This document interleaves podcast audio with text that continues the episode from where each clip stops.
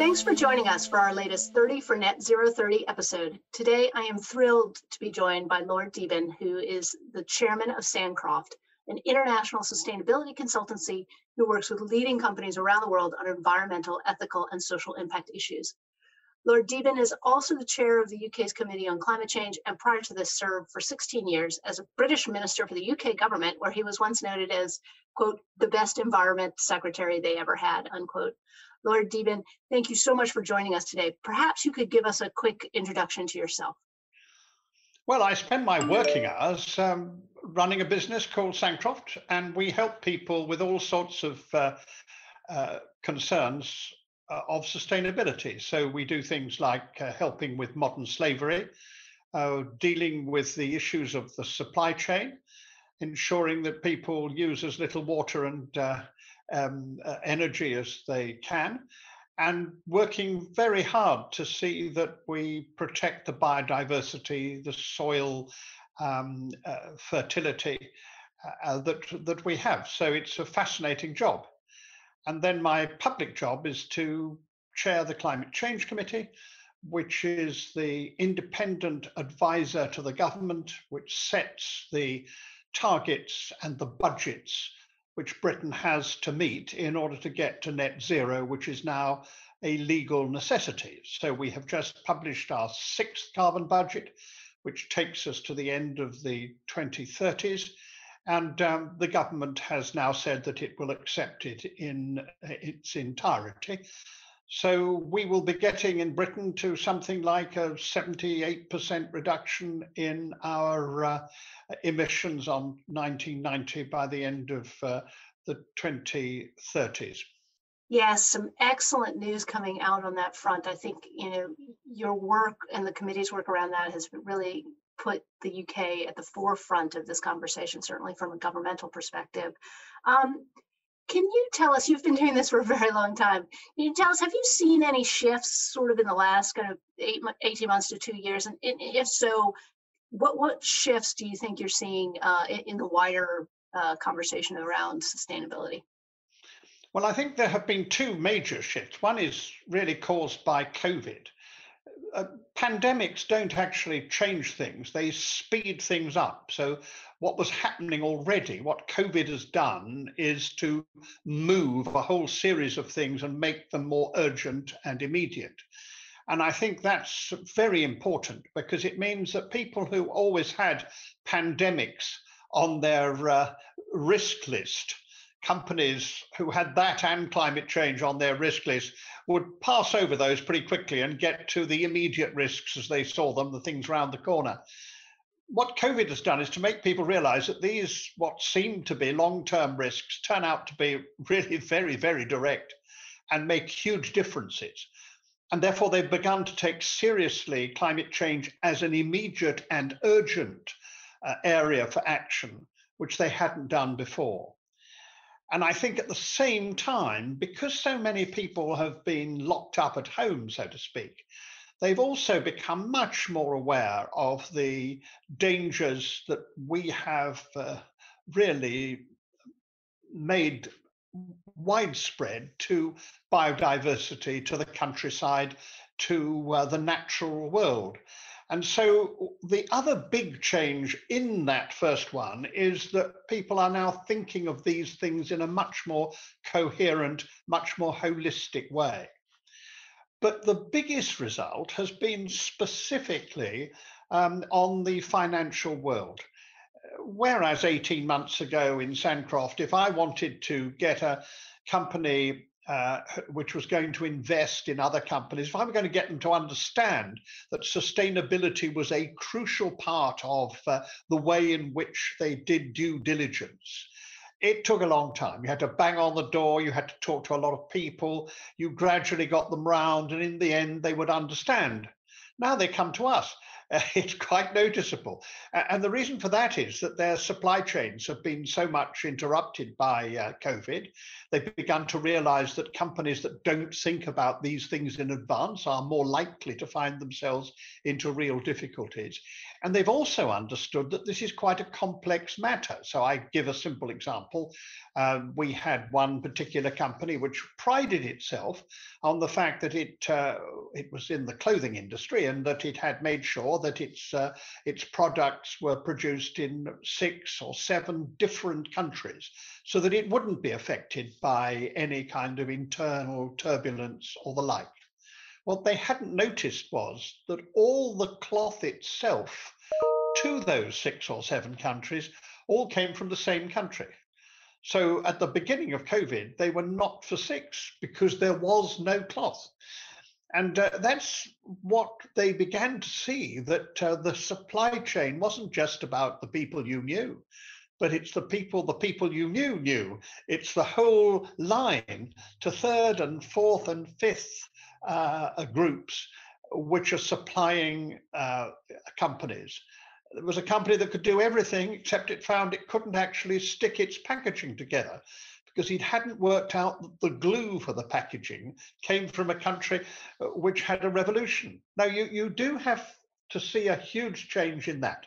People have understood that this is not only an absolute necessity for the financial world, but it is much more complicated than they thought that's fascinating. And, and, I think, you know, when people talk about scope three, for example, which is an, an expression that, you know, most people didn't understand what that meant, you know, 18 months ago.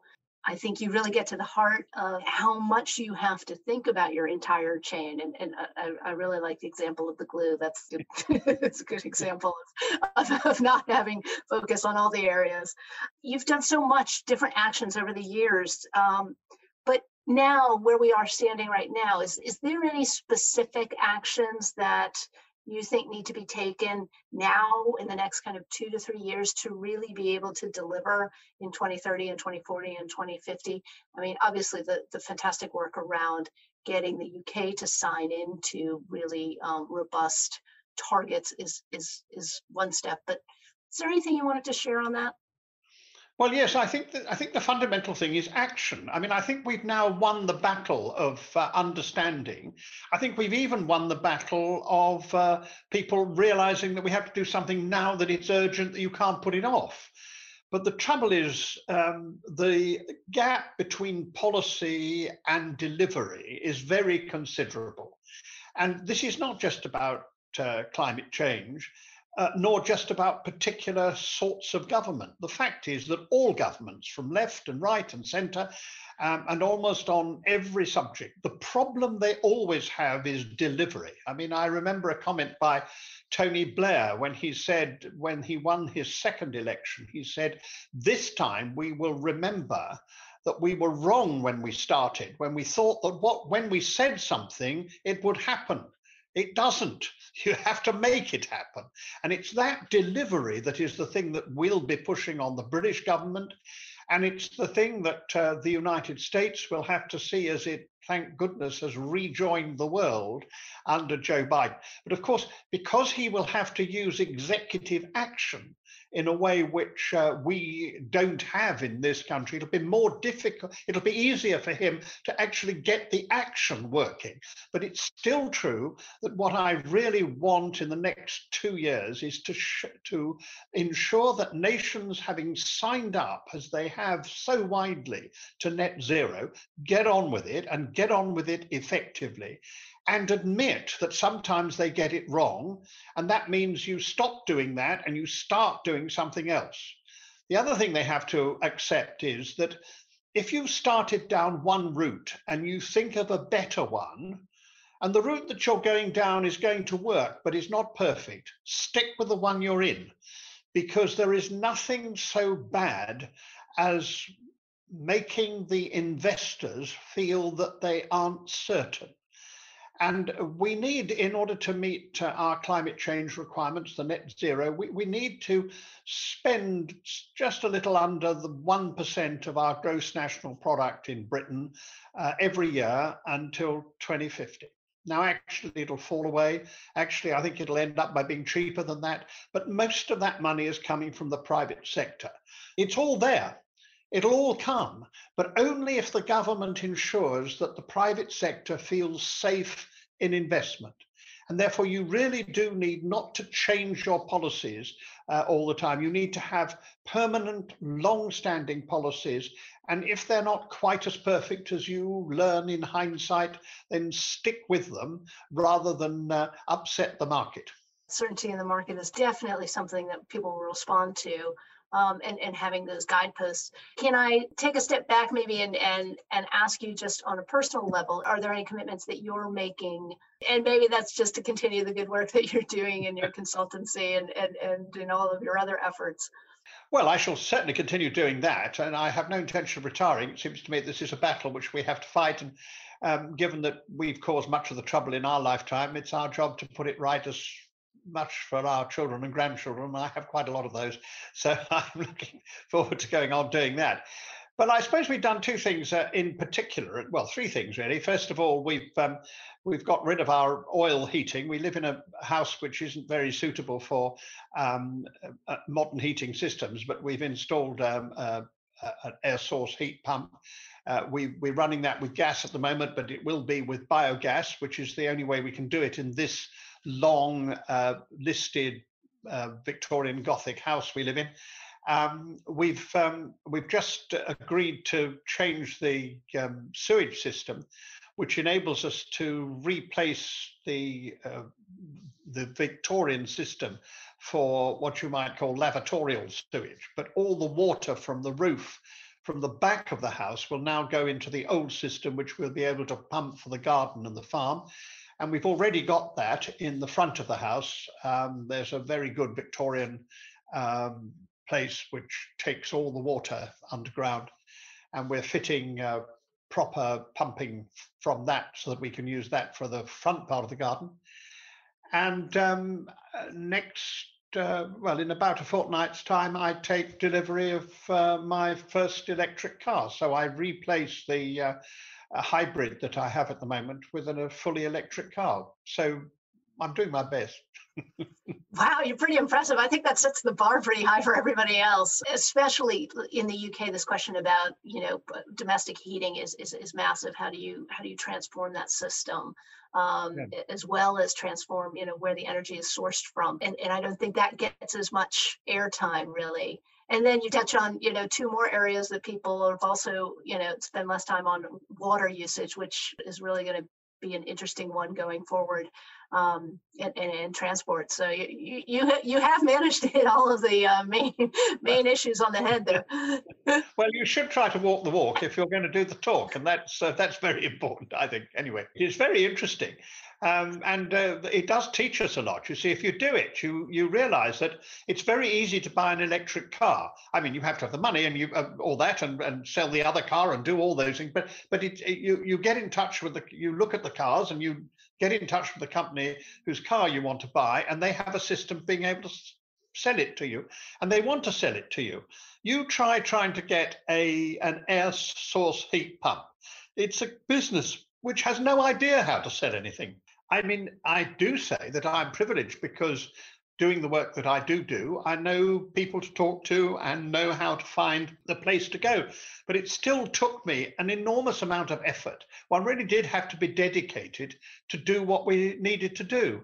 And I think this is the fundamental issue. And oddly enough, people always talk about the money. And of course, the money is true. I mean, I'm fortunate enough to be able to afford it to do these things. But the fact of the matter is, I also had to have the energy and the and the determination. And that shouldn't be so. It should be possible, particularly if you don't have the complication of a listed building and all the rest of that. But it should be possible that if you live in a in a normal house on an estate or semi-detached or whatever it is, you ought to be po- possible for you to telephone telephone a number and say, I want to have the best system to reduce my emissions as much as possible. What do you suggest? And then you should be able to buy it like you buy a car. Definitely. I, I guess that leads to the last point that we have time for today. If you could get, you know, someone listening to to take one action, what would that be or what would that look like? Well, I think it's not so much an action as an attitude. I think what we have got to be is asking our, the question what will this do for sustainability? What will this action do for the climate? Um, I, am very keen on the uh, Pope's encyclical Laudato Si, which I think is the best introduction to climate change that exists. He wrote it six years ago. It is very much one of the pieces of work which has changed people's minds. And, and that one of the key understandings there, which I don't think anyone else has really brought out, is that um, climate change is the is the symptom of what we have done to the world. It's not the disease, it's the symptom. And, and it's the symptom by which the planet is crying out for us to cure the disease. And therefore, I just think that the way anybody listening to this can really make a difference is just to ask themselves the question in every decision that they make what's the best way to help to heal the earth? So, um, if you're thinking of buying a new car, make the jump and buy an electric car. If you're thinking of heating, then think about how you do that most effectively. But small issues, just tiny ones, like um, making sure the taps aren't leaking, not cleaning your teeth under running water, only cook, only heating enough water for your coffee, and not insisting upon boiling the whole kettle all the time. These are tiny things, but they add up. They add up to a huge change. We we could close two generators if we uh, all only heated the uh, the water we need for our coffee. And I know sometimes it sounds too simple and too small to do, but unless we do all those things together, we're not going to win this battle. And we have to have a different way of thinking about our lives. And that is helped by COVID. I think lots of people have begun to say to themselves much more clearly, what am I around here for? What is my life really about? And I don't mean that in a sort of pompous way. I mean, some people have been thinking of it in a very deep way and thinking of it in a way which is most remarkable. I'm, I'm fascinated to see the, the, the effect upon people um, in terms of religion and such like has been really very notable. But but even if you take it right at the other end, and that is, do I really need all the stuff I have? I haven't used any of it here. I've been at home and I haven't used. Do I need it? Do I need to buy more stuff? Can I can I do without? Not because I want to lead a less full life, but because I want to lead a fuller life. And the other thing is, I think we've learnt, haven't we, that it's experience it's what we can do it's what we can actually experience which is more important than what we own and what we have and and i think there'll be a, a, a great new way of looking at things because we have had to stop in lives which have been too busy and too noisy and too filled with uh, all sorts of things which don't matter. So I think it's attitude, I think, is the most important change. Let's all of us say, when we make decisions, what's the real issue as far as the world in which we live, protecting the planet and healing it? Excellent words. Thanks. Thank you so much for joining us. I, I think those are such fantastic takeaways. Think about what you can do. Have a little persistence when uh, when it's not the easiest answer, but but stick true to that real purpose. Um, and I think that will really resonate with a lot of people, both in, in their private lives, but then in the lives that they bring to their workplaces and how the entire ecosystem responds, the business ecosystem responds to that. Thank you so much for your time, and we really appreciate you joining us. Thank you very much. Goodbye. Thank you for listening to this podcast. We hope you found it worthwhile. To learn more about the issues we've just covered, please visit ashurst.com forward slash podcasts. This 30 for Net Zero 30 episode is just one small part of our continuing podcast series, ESG Matters at Ashurst. Make sure you don't miss any of our future episodes by subscribing via Apple Podcasts, Spotify, or wherever you listen to your podcasts. While you're there, you can also listen to our other episodes and leave a rating or review. In the meantime, thanks again for listening, and goodbye for now.